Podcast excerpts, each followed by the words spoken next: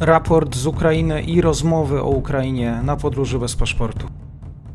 Dzień dobry Państwu, dzień dobry wszystkim słuchaczom. Kolejny raport z frontu.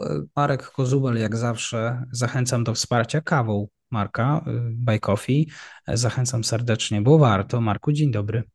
E, witam Mateuszu, pozdrawiam i widzów, i słuchaczy. Może na początku y, naszego dzisiejszego spotkania inne pytanie. Y, co z tą kontrofensywą? Bo tak bardzo raczkująco to wygląda. Jak, jakie są. Wiem o tym, bo rozmawiałem dzisiaj też z żołnierzem, który walczy na froncie polskim ochotnikiem. Dużą rolę na Zaporożu odgrywają rosyjskie miny. Bardzo ciężko się przedrzeć przez ten teren.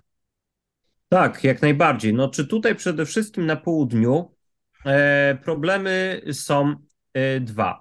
Jednym są oczywiście rosyjskie umocnienia, które możemy zobaczyć naniesione na mapie Deep State, e, chociażby, ale również inne strony e, pozwalają właśnie na zorientowanie się, gdzie te umocnienia e, się znajdują. A kolejnym problemem są właśnie miny.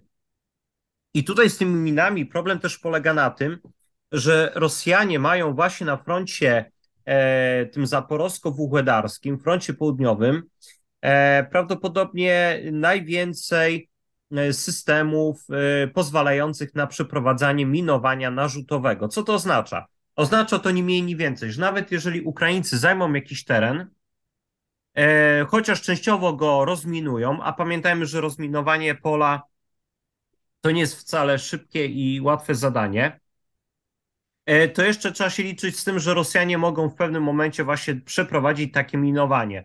Niektóre systemy mogą to robić nawet na odległość kilkunastu kilometrów. Po prostu wystrzeliwują ładunki i te ładunki przenoszą w sobie e, właśnie e, miny. To się po prostu wszystko rozsypuje. No i tutaj musimy pamiętać o tym, że problemem są nie tylko miny przeciwpancerne, E, one mogą doprowadzić do zniszczenia sprzętu, ale częściej doprowadzają po prostu do jego unieruchomienia. E, niekiedy da się jeszcze ten sprzęt odratować, wyremontować, szczególnie kiedy e, uda się przejąć dany teren. Ale jeżeli chodzi o miny przeciwpiechotne, no one przede wszystkim zadają dość duże straty właśnie piechocie. No niedawno też pojawił się E, filmik, a nawet dwa filmiki przedstawiające taką sytuację, gdzie e, oddział piechoty z 47 Brygady e, Szturmowej Sił Zbrojnych Ukrainy znalazł się na takim polu minowym i my po prostu oglądając te filmiki, no my widzimy po prostu momenty, w których na nagraniach widać, jak niektórzy żołnierze ukraińscy wchodzą na te miny, jak otrzymują obrażenia. Jeden nawet traci nogę, po czym zakłada sobie na nią stazę. No, z jednej strony pokazuje to wszystko e, no, ciężką sytuację, w jakiej muszą e, nacierać na przeciwnika ukraińscy żołnierze, przede wszystkim na tym tutaj odcinku na południe od Orichowa, czyli pod wsią Robotynę, czyli tu.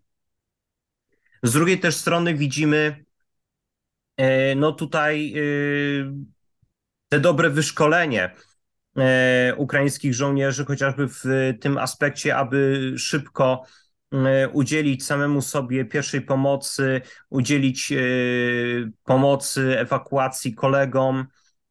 Także no, tutaj możemy z różnych stron patrzeć na to, mm, co się tam działo.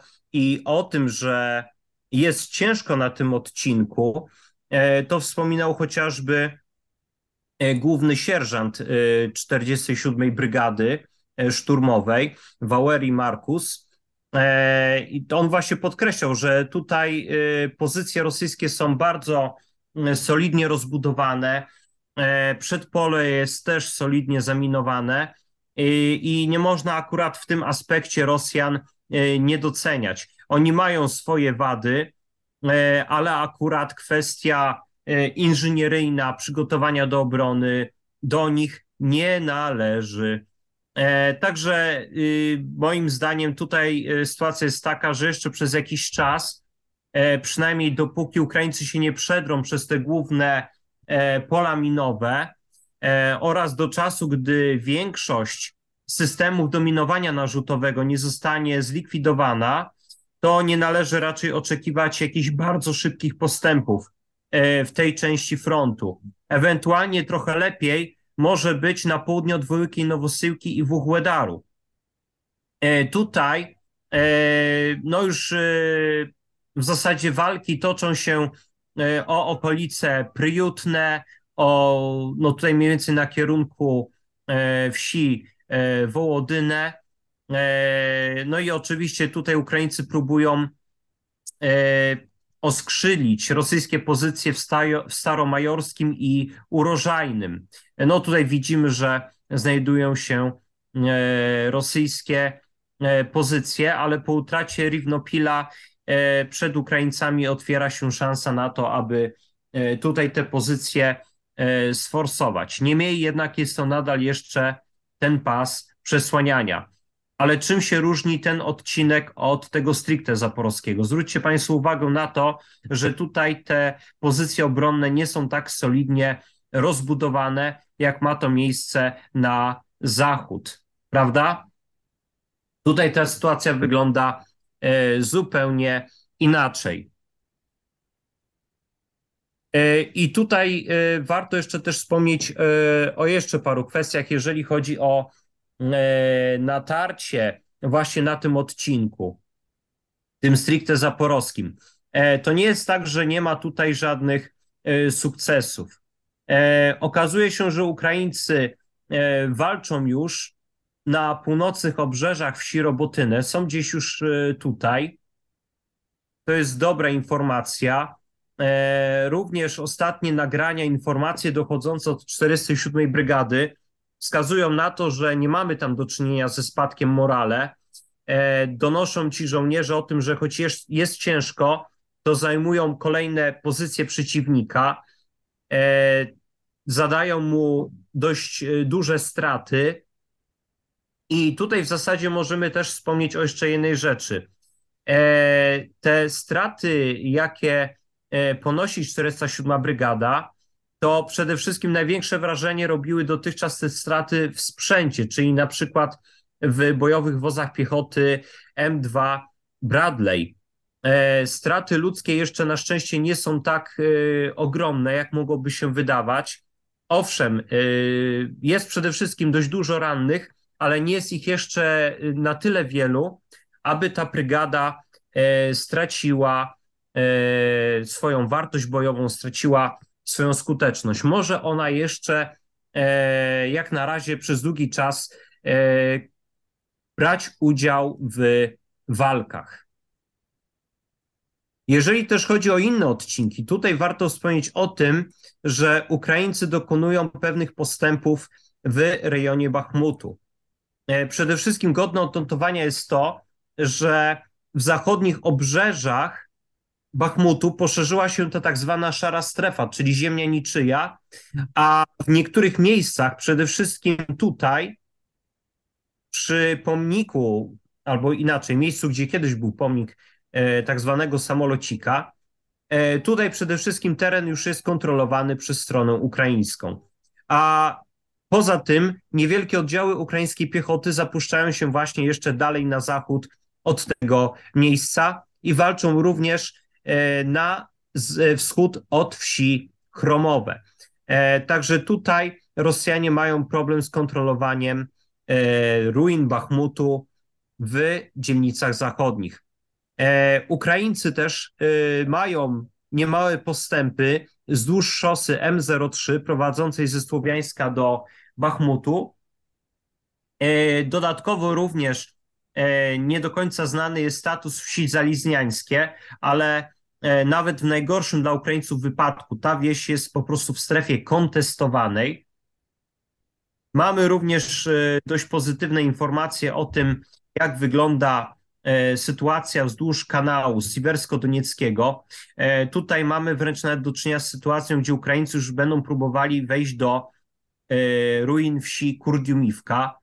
E, cały zachodni brzeg e, kanału znajduje się pod kontrolą ukraińską, a na dodatek poszerzają się przyczółki po wschodnim brzegu tego kanału. No tutaj oczywiście na razie Deep State nie odnotowuje żadnych zmian terenowych, ale z licznych doniesień z rejonu wsi Kliszczyjówka wychodzi na to, że wieś nadal znajduje się w rękach rosyjskich, ale te rosyjskie pozycje tutaj znajdują się w pewnych opałach, bo las na północ od Kliszczyjówki ma już być całkowicie oczyszczony e, z oddziałów rosyjskich, a na dodatek Ukraińcy mogą e, nacierać również tutaj od strony południowo-zachodniej w kierunku Kliszczyjówki, czyli będą tutaj próbowali ją oskrzydlić i być może w ten sposób zmusić Rosjan do opuszczenia tej wsi. E, przy czym trzeba też dodać jedną rzecz. Ta wieś Kliszczyjówka, ona się znajduje w dolinie. A na zachód i na wschód od niej znajdują się wzniesienia. Być może Ukraińcy będą próbowali przejąć przede wszystkim kontrolę nad tymi wzniesieniami i w ten sposób zmusić Rosjan do odpuszczenia obrony tej pozycji. E, pojawiają się również informacje o tym, że Ukraińcy nacierają ze wsi Rozdoliwka kierunku na południe, w kierunku Soledaru, ale również ze wsi Wesełe miało dojść jednego dnia do ataku w kierunku Jakowliwki.